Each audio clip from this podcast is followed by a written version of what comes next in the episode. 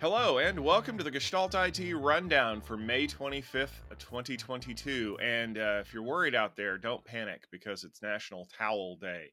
Uh, I am your tap dancing co host, Tom Hollingsworth, and joining me as always, and I say that because it's been a couple weeks since it's been always, uh, is my partner in crime, Mr. Stephen Foskett. Stephen, welcome back to the show.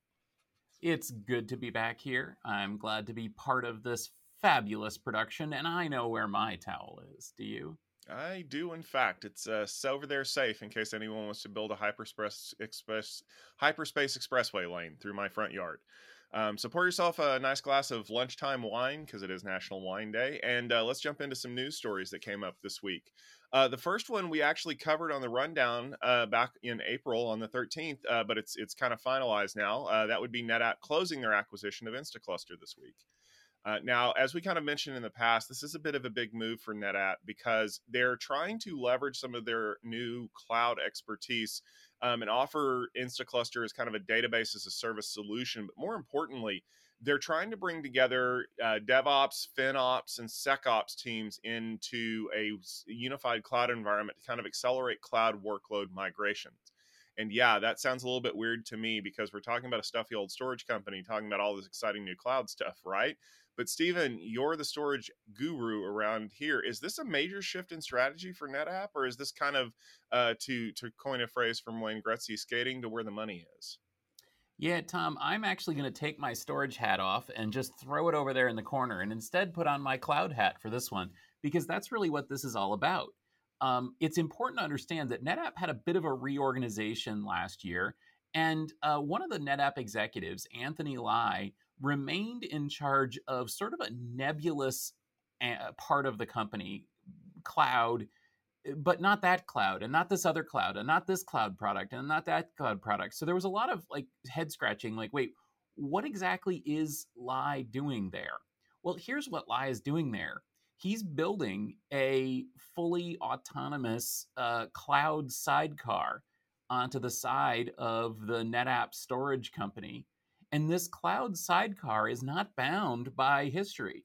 And that I think is incredibly important. And that really helps explain what is going on here with acquisitions like Spot, like CloudCheckr, like Data Mechanics and Fylamynt, and now Instaclustr. What Anthony Lye is doing is essentially building a cloud conglomerate, uh, basically cloud ops, DevOps, FinOps, SecOps, like you said, building a, a, a conglomerate on the side of NetApp, except instead of having him do it as part of some sort of um, independent company funded by venture capital, he's doing it as part of this uh, public and honestly pretty successful storage company. And what this means, and this is actually pretty clever, I'm going to give uh, NetApp's management a little uh, credibility here, a little nod. Uh, it, it allows the company to do the mythical changing the wheels while the car is in motion or whatever you know they say um, essentially you know anthony lye is building an independent business here that focuses not on ontap which is netapp's traditional storage platform but on all new technology, uh, centering, it seems to me, around Spot, but really centering around uh, cloud operations and not bound by the history of the company. This is an interesting take because, frankly, um, most companies have found this to be the single greatest challenge. It's always hard to basically move away from an old business and into a new business. And very few companies have succeeded in doing that. Uh, Apple, for example, recently stopped selling iPods because every iPhone has eliminated the need for that product. But that took some major um, uh, will on the part of Apple's management to give up a cash cow business like the iPod. And uh, you know, it, it, takes a company like that to do this. And and frankly, that's what NetApp is is trying to figure out a way around. They can't just stop selling ONTAP and storage arrays but they know they have to change the company. Anthony Lye is changing the company, and that's what's going on here, and that's what Instaclustr is all about.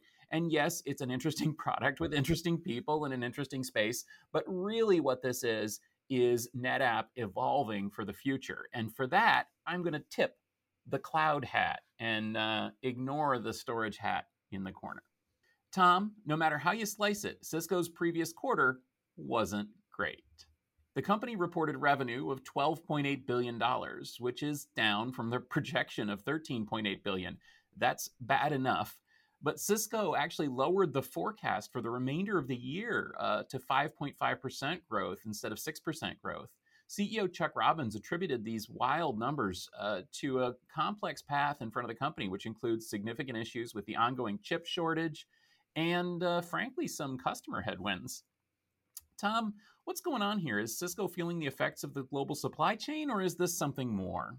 So they are definitely feeling the effects of the global supply chain. We we can't deny that, but it actually is a little bit more. Um, it turns out that there was a really interesting thing that happened at the end of la- Cisco's last quarter. They really wanted people to buy stuff, like a lot. Please book book your revenue, and, and anyone who's ever bought from any kind of uh, uh, vendor or somebody who kind of works on that model, you know that boy, that last week of the quarter, it's wheeling and dealing time. We're going to do whatever it takes to get these things shipped out the door so that we can we can worry about that. Well, rewind three more months beyond that and you're kind of looking at say around the first of the year uh because uh, remember that cisco's cal- cisco's fiscal quarters don't match up with the calendar year. So their end of their previous quarter ended at the first of the calendar year or thereabouts. They were really really trying to get product shipped out the door in that quarter because at the beginning of the of calendar year 2022 all their component prices were going to go up because they were going to start building in inflation and a bunch of other stuff right? So cisco sold a whole whole bunch of equipment. Now what? Well we look to exercise giant peloton for the answer to this question. So remember how peloton was making money hand over flywheel at the beginning of the pandemic because now that everybody's cooped up in their apartment or their house and they have to deal with their family they need to exercise. And so everybody went out and bought a Peloton bike, Peloton treadmill, I don't know, Peloton pull-up bar, or whatever it was they sold. And everyone's like, "Man, Peloton's crushing it. They're gonna they're gonna take over the industry." And then the pandemic stopped, and all of a sudden, Peloton's broke.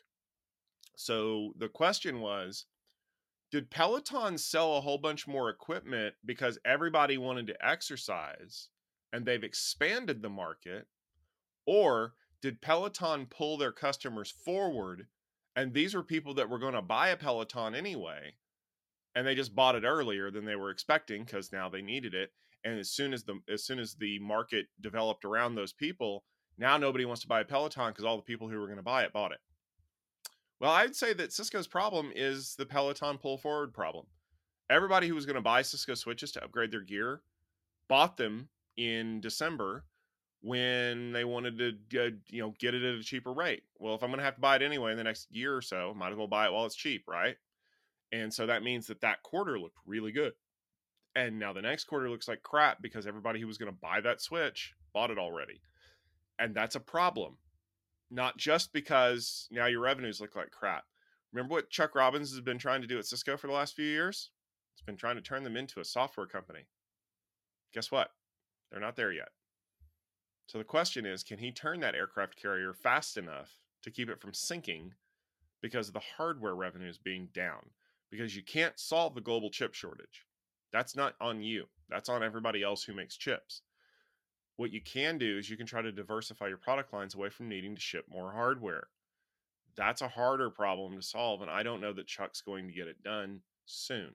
So this bad quarter makes Wall Street blanch and for better or for worse, Wall Street seems to think that every year is three months long, and that's the only visibility that they have. In six months, this could change. It's going to be a radically different discussion because chip plants are going to come online, they're going to have more supply, whatever. Question is whether or not the investors are going to be willing to stick with them that long. And I don't know how that's going to work out. All right, Stephen, one of the largest data centers in the US is going to have a new owner because uh, Digital Bridge, which is a digital infrastructure investment firm, is buying the Las Vegas based Switch for $34.25 a share, which, if you do the math, works out to be just around $11 billion.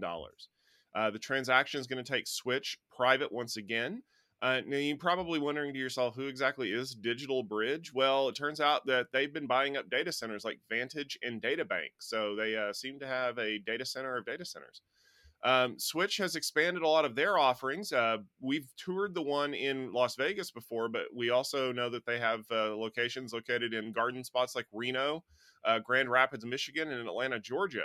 Um, they're one of the largest data center providers in the world, and uh, Rob Roy has definitely built quite an empire over there. Um, Stephen, what is the final goal for Digital Bridge here by buying SuperNAP for such a huge price?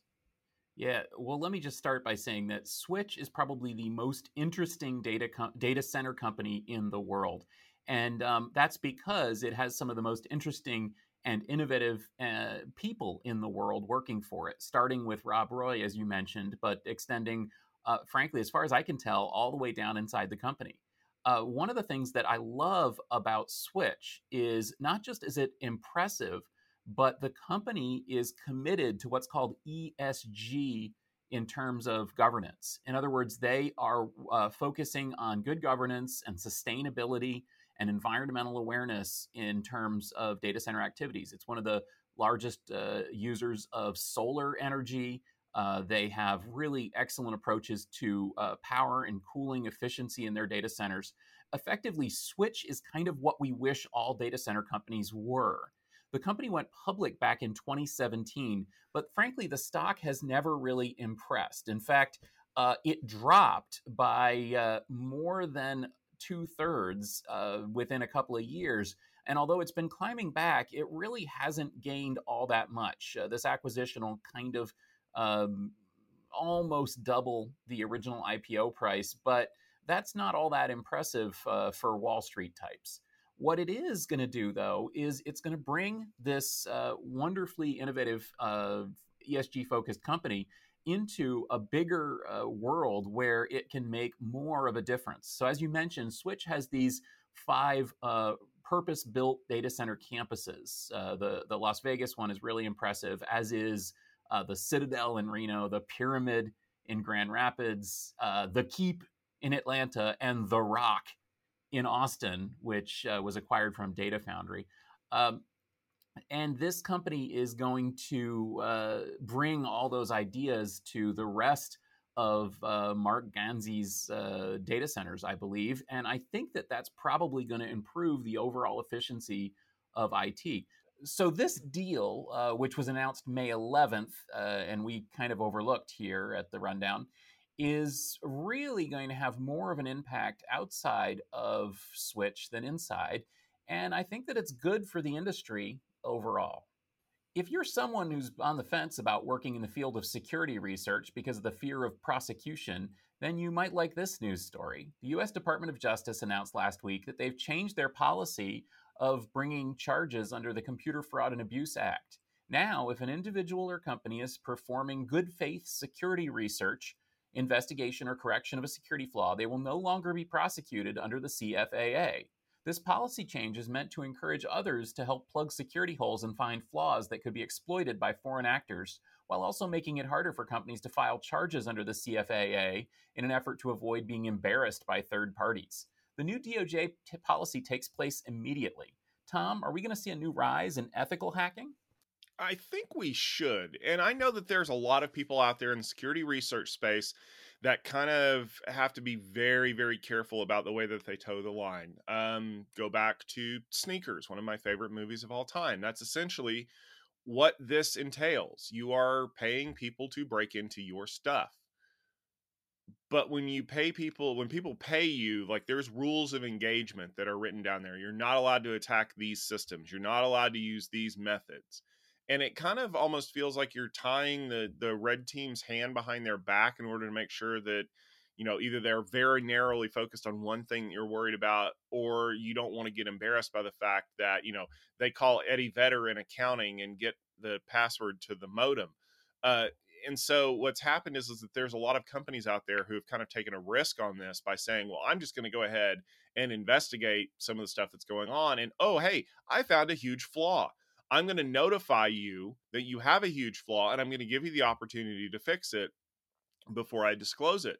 And then what the company does is threaten to sue the researcher because you violated the Computer Fraud and Abuse Act because you hacked my system without my permission. But I didn't do it to steal things. And so that's where the disconnect has been. I'm trying to do things in good faith and tell you how to fix them. Maybe I'm trying to claim a bug bounty. I mean, I know there are people who make a lot of money off of that, but maybe I'm just trying to do it because I want to protect you and you're going to sue me for it. So the Department of Justice is effectively saying is we're not going to do that anymore. If you can prove that you were doing good faith security research, we're not going to press charges because that's what people should be doing. Now you're probably thinking to yourself, well, isn't that going to cause a lot more hacking? Yeah, it is. For good faith, which means you're not stealing things, which means you're not dropping Trojans on people's machines, which means you're not trying to gain a foothold. Oh, you know, like the foreign hackers that are doing those things. Any one of the Bear crews, Lazarus, any of the APT groups operating out of China, you know, the ones who want to hack you and they're not going to be nice about it. They're not going to write a fun little report and give you the notification that you've got a 9.8 uh, you know severity alert. No, they're just going to get into your system and steal all your secrets and then use that as a foothold to infect other systems. So I think this is a change that's been a long time coming and it kind of follows policy changes in the Department of Justice of we're not going to prosecute things that probably should never have been prosecuted in the first place. And when you consider that the CFAA was passed in the 80s in response to War Games, the movie with a young Matthew Broderick, that should tell you how closely we need to look at this law and redefine it so that we don't have to have these memorandums from the Department of Justice saying, yeah, I know technically we're supposed to sue you if you hack things, but we're not going to. By the way, for those of you out there, this is a reminder that good faith security hacking doesn't mean sharing your network your Netflix password with your friends. So you're probably still going to get in trouble for that. All right, Stephen. After announcing the new C7G instances based on their in-house Graviton 3 chips at AWS reInvent last year, Amazon has finally put these suckers into production. Graviton 3 isn't an unusual design because it's a monolithic CPU die, but it has chiplet-based support elements. Stranger still, they're on a three socket motherboard. Stephen, what exactly is the attraction of Graviton 3? Well, Tom, uh, the attraction of Graviton 3 is that we have a uh, server class CPU that is actually really looking good compared to what some of the next generation CPUs from the big guys are, and is delivering the goods in Amazon AWS. So let me give you a little bit of background here. So uh, as you might have heard, uh, Amazon AWS has an internal group called Annapurna Labs, which develops uh, their own hardware, including uh, the famous uh, Nitro DPU, which is what kind of kicked off the whole DPU mania that we're seeing in enterprise. Along with the Graviton uh, CPUs, the Trainium AI training cores, which was really you know kind of a letdown on code names. Sorry, guys. And the Inferentia inference engines.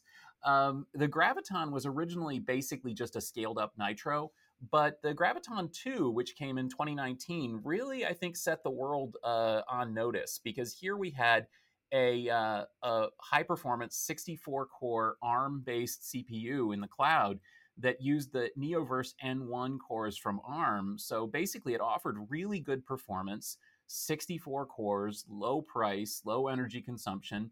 Those things were pretty popular. Well, Graviton 3 is uh, really kind of an update to that, but with a lot of extras. So let's start with the chip itself. So it may not look like much because we've still got 64 cores, but um, these are Zeus V1 cores, which are uh, much more powerful. But importantly, this is point number one about next generation CPU architecture. Importantly, they include accelerators for floating point and machine learning, which is really what we're seeing as a differentiator uh, across the board in uh, next generation CPUs. The next thing that's interesting about this is this is a chiplet based design, which may ring a bell if you've been following AMD and Intel and Apple, uh, for that matter, in terms of, of chip design. Uh, interestingly, though, what AWS decided to do here is the, the CPU core itself is actually a single chip, not just a, a chiplet. Um, it's the supporting elements around it that are chiplets. In other words, uh, unlike uh, what Apple did with the M1 Ultra or what um, you know AMD and Intel look to be doing, uh, whereas which which has kind of a core or a few cores on a chiplet and then they marry those together to make many cores. Now we got 64 cores on one chiplet and then it's the surrounding chips that are separate chiplets. And what this means is that am or apple uh, sorry, AWS, man, we got a lot of A's in here. They can upgrade this chip if they want with new supporting chiplets. So if they want to include uh, better I/O or you know maybe some kind of a storage processor or something like that, uh, maybe even bring the Nitro on board, they can do that without having to rev the basic CPU, which is kind of cool. Um, as you mentioned, one of the weirdest things about this thing is that the they're being rolled out with a three socket uh, motherboard that's just strange because usually you'll you know you'll see one socket two socket four socket sometimes more socket but three socket is something that we haven't really seen a lot of.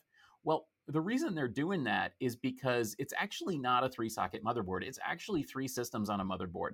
Each of these boards uses a one of aws's nitro dpus to coordinate external io between these three basically autonomous systems so instead of being a three socket motherboard, imagine this as a three node motherboard with a Nitro managing I/O, and then it becomes clear what they're doing here. It's all about increased density, increased efficiency, and frankly, giving access to all this power to uh, AWS customers. So the bottom line here is that uh, Graviton 3 may not look as much of an upgrade from from 2 as you might think but it really really is especially where it matters which is in the use case and the pocketbooks of Amazon AWS customers all right, Stephen. Well, um, let's jump into a couple of stories that came out this week that uh, require a little bit more analysis.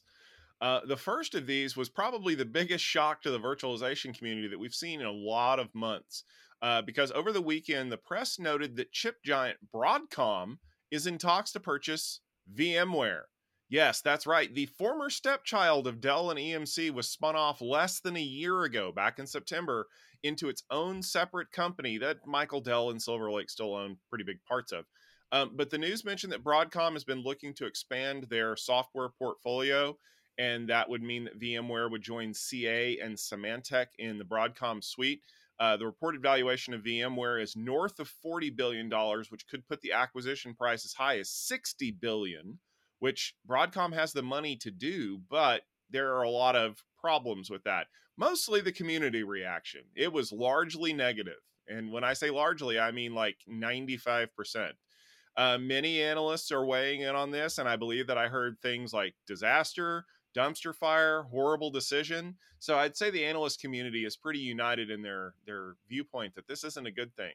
Um, Stephen, what's your stance on this? Well, this is pretty weird story, honestly. Um, most of you listening to this are going to be like, "Wait, Broadcom? Don't they make some kind of like I don't know, like chips or something?" No, uh, Broadcom isn't that company and hasn't been that company for a while. Uh, they have acquired other uh, software companies, including CA and Symantec Security, um, in the last few years. And this has made Broadcom into more of an integrated IT company than anything. But if you think about those two companies, what do they do and how are they, what's their place in IT infrastructure? Um, honestly, Broadcom's real focus is in buying mature companies that will generate revenue for a while um, at a very high rate. In other words, um, it's not quite a retirement home for companies, but it's certainly not a dynamic uh, developer of technology. If VMware goes to Broadcom, essentially we're going to see a switch in VMware from an innovative product company that's trying to compete in uh, the latest and greatest trends in the in data center and cloud to becoming a company that's like CA trying to make money from the enterprise, which from an investor standpoint is great. Uh, from a nerd standpoint, not so great. Uh, the other question here, I think, though, is why Broadcom and why not, you know, literally anyone else in the IT industry? And I think that's actually a very valid point. Um, certainly, Broadcom has the money and the interest to buy this thing, but wouldn't it be better with, I don't know, almost anyone else in the industry? Uh, some of the uh, usual suspects that have been suggested would include, well, Dell would have been on the list, but I guess that's not going to happen. Uh, HPE, that's not probably going to happen either. But what about Microsoft? What about um, NVIDIA? What about Intel? What about AMD? What about almost anyone else in the industry? Uh, or what about how about we don't buy VMware and we let the company actually grow and prosper on its own instead of snoop, snapping it up just as soon as it uh, becomes independent of Dell? Um, I think those are all real good points. Uh, basically, I'm just scratching my head and kind of hoping that this doesn't happen because I like VMware. I like the direction they're taking. I like the products. And I really don't want to see this acquisition happen. How about anybody else? Well, I mean, that's just crazy talk, Stephen. I mean, why would we let a perfectly good company continue to do what a perfectly good company does, which is make money for their shareholders, when we can own it instead and run it into the ground? Yeah, I I my take on this is very similar to yours and and I think honestly that this is a lot like IBM where and disclaimer uh, old IBMer and I worked for Tom Watson's IBM before it became what it is now, which is some kind of weird Kyndryl thing, Red Hat, BM. Um, essentially, IBM makes money off of mainframes. Like that's their bread and butter, right? They are effectively, uh, I believe that the financial term is like a rents company. Like they are basically paying the bills with their one technology. And I don't, VMware's not there yet. They are definitely trying to make themselves an important part of the cloud by essentially becoming the hybrid cloud company, right? Oh, hey, you can run VMs or you can run Kubernetes on premises or in the cloud. Hybrid model will help you fix that, right? Yeah, no big deal. Except the problem is, is that that's a hard enough row to hoe when you're on your own and you're good at it. When you suddenly have Broadcom sitting on top of you making these decisions, yeah, I mean, that's not going to be easy. That's the reason why they spun out in the first place is because by being a neutral third party, they have the ability to go to the on-premises data center people and sell their wares and try to, you know, kind of sideload with Amazon and with Azure and and eh, you know Amazon or Microsoft buying them would actually be a terrible idea because of that because then you're kind of locked into whatever they're going to offer you. But I think importantly, Broadcom just wants to make a splash. Like they just want to say, hey, look, we spent a whole bunch of money and look at this cool software company that we own now. And in seven months, nobody's going to care. Like that, it's just going to kind of disappear into thin air because when's the last time you heard Symantec in the news? Yeah, that's right. Other than this, I probably you you haven't for a while. In fact, I had forgotten that they'd even bought CA. And remember how CA used to be? Yeah, that should tell you if if if CA's out of the news for not screwing up companies and Broadcom is because they own CA, that should give you a lot of fair warning. I'm not going to say that this is going to fall apart because we've even heard that the possibility exists that they could be talking about this tomorrow as of this recording. I think what's going to happen is the same thing that happened when Broadcom tried to buy Qualcomm. The regulators are going to step in and go, I don't think this is a good idea. And uh, we're going to kind of see that go poof um, speaking of regulators, Stephen, there was another interesting story that I wanted to get your take on because it's kind of fun. So, um, most everybody who listens to the rundown knows that if you're a Western company that's operating in China, you actually aren't allowed to do that unless you are basically a joint venture with a local Chinese company, right? Because that's how Chinese regulations are. Now, ARM is no different because they are actually in, operating in China as an entity called China ARM. Okay. Well, last week it was announced that a mysterious company called LotCap Group signed a letter of intent to buy a 51% stake in ARM China. Hmm, that's weird. Here's what's making it even weirder. This comes after reports that ARM China CEO Allen Wu has refused to step down after the board implemented a plan to replace him with two co CEOs. SoftBank, remember those guys? They own 49% of ARM China. So they own the minority stake of that joint venture. They've been trying to distance themselves from Mr. Wu for quite a while because you know what they want to do? Take ARM public. Huh, why would they want to do that? Oh, yeah, that's right. That whole acquisition thing that happened last year between NVIDIA and ARM that didn't pan out. So essentially, Stephen, what we've got is a mysterious company buying a majority stake to possibly get rid of a CEO that doesn't want to leave so that a company that owns in a minority stake of a different company can take that company par- public to maybe pay off some of the stuff that the other company is doing. And if this sounds like an episode of Dynasty, you're not the only one thinking that. Stephen, what's going on here? I have no idea. Why are you asking me? No, the truth is that nobody has any idea what's going on here. I mean, this plot thickens. Like you said, um, so uh, ARM was forced to basically create this uh, joint venture in order to continue to operate in China. Uh, the uh, the the ARM owns 49%, and uh, different Chinese entities own the 51%. Um, as you said, they've been trying to get rid of the CEO. And it's funny, as late as April 30th, it was reported that the CEO was uh, out, uh, that Wu was no longer uh, CEO of ARM China. But I, I, don't think he got the memo. Um, and and it certainly seems like uh, whoever LotCap are uh, didn't get the memo, or maybe they did. Um, I just don't know what to make of this. I mean, the whole thing is so strange. It's so um, opaque. We we have no idea who these people are, um, who's behind this uh, purchase, whether this is really an offer or whether this is some sort of hardball stock manipulation game that's being played in the Chinese stock market. Uh, we don't know if this is related to uh, SoftBank's ownership of ARM and the collapse of the NVIDIA deal, or some effort, as you said, to raise money uh, from SoftBank to go public with ARM. Um, we don't know anything. Now, it is interesting, though, if you follow the, the dotted lines here, that SoftBank did want to get rid of uh, the CEO and management of ARM China. This would effectively do that. SoftBank does want to float ARM as a, a public company. This would give them the money to make that happen. And the opaque ownership of whoever LotCap is uh, means that there could indeed be some sort of connection there between them and SoftBank. So this could be uh, related to that, or that could be completely off base, and I have no idea what I'm talking about because that would be just as likely. So basically, uh, my answer here, Tom, is the famous, and hmm. we'll see what happens. Certainly going to be watching. Oh, Stephen, being neutral and politically correct about all of this. How how you know? I'm just going to go out there and say it this is a direct result of what happened with the arm the failed arm acquisition.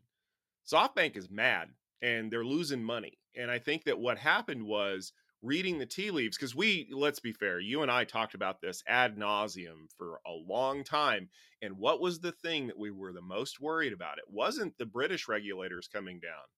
It was the chinese regulators. We knew that even if the british regulators said that this was going to go through the Chinese regulators were not going to let it happen. Period. We are not going to let an American company buy something that we consider to be critical to the national infrastructure of China. And so, by effectively kind of tipping their hand early, that allowed the British regulators to kind of step up and, you know, I'm terribly troubled by what this could be, which is British for, oh my God, freak out. Um, so they didn't have to show their hand. But I think SoftBank remembers, just like the North remembers, SoftBank remembers.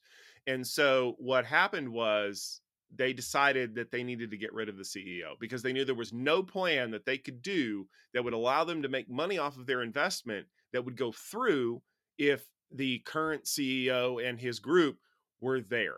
So they tried to remove them and it didn't work because he didn't want to go. And we've seen that in other political areas in China recently where forces have caused someone to want to step down and they didn't. And in other cases, that has been a little bit more overt to make them leave. And so I think that this is kind of a, a shadow hand move to basically say, leave or we're going to make you leave.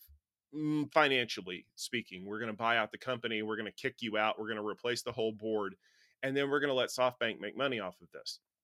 So I would not be shocked to see if maybe Allen Wu exits if this venture ends up either falling apart or is revealed to actually be capitalized by SoftBank somehow, so that at the very minimum, they can take the western part of ARM public so that they can recoup some of that investment and potentially package it up and sell it off.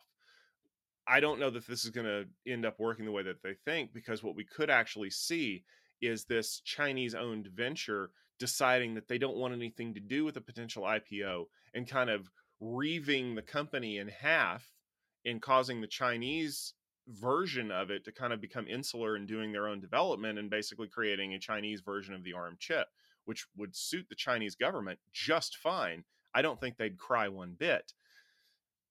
I don't know. I, I I hope it's not nefarious. I hope I'm not like you know tilting at windmills and trying to see conspiracy theories where they're not. But man, if it looks like a duck and quacks like a duck, it sounds an awful lot like a hostile takeover to me. All right, well, enough prognosticating about geopolitical stuff. Let's talk about some exciting things that are coming up in the week of ahead. Um, actually, it's not next week, but in a couple of weeks, uh, June 12th through the 16th is Cisco Live. That'll be taking place in Las Vegas, Nevada, and we're going to be there. We're going to be having Tech Field Day at the event. The 14th and 15th of June, we have presentations from Cisco, Opengear, and IP Fabric. You're definitely going to want to tune in. Check the website, techfieldday.com, to find out more information about that. Stephen, what have you got coming up after that? Well, I am pretty excited to have Cloud Field Day return uh, June 22nd through 24th, uh, Wednesday through Friday. Uh, we've got a lot of great companies, a lot of folks flying in from around the world and joining us remotely for that event. Uh, so please do tune in.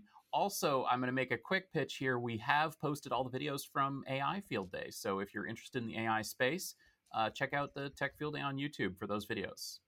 Absolutely. And if you want to see anything that you uh, eh, we've been working on or any of the upcoming things that we have, like we said, go to techfieldday.com, check it out. Also, up at the top of that page, there's a little yellow box that has our newsletter. Sign up for that, and we'll send you information about upcoming field day events to figure out, you know, if something is more your speed and networking or mobility or storage or security. We'll let you know when those events are happening because that's what we like to do. We like to keep you up to date on all the things that are important which is why we have the rundown every Wednesday at 12:30 Eastern Time. If you have any news stories that you'd like to suggest for us, please make sure you tweet at Gestalt IT. Use the hashtag, mm, excuse me, use the hashtag rundown because that will uh, let us uh, check it out. Because sometimes in our busy schedules, we might miss that a data center is being acquired or that a shadow organization is trying to buy out majority controlling stake of a company. Um, but we want to make sure that we cover those because that's what this is about. It's about enterprise news and it's about making sure that you have everything you need to do in order to make sure that you have a great day. So, for Tom Hollingsworth and for Stephen Foskett, thank you very much for tuning in for the rundown. We'll be back next week with more great stories. But until then, enjoy your time. And if you're in the U.S., enjoy a slightly longer holiday with Memorial Day coming up. And we'll see you all soon.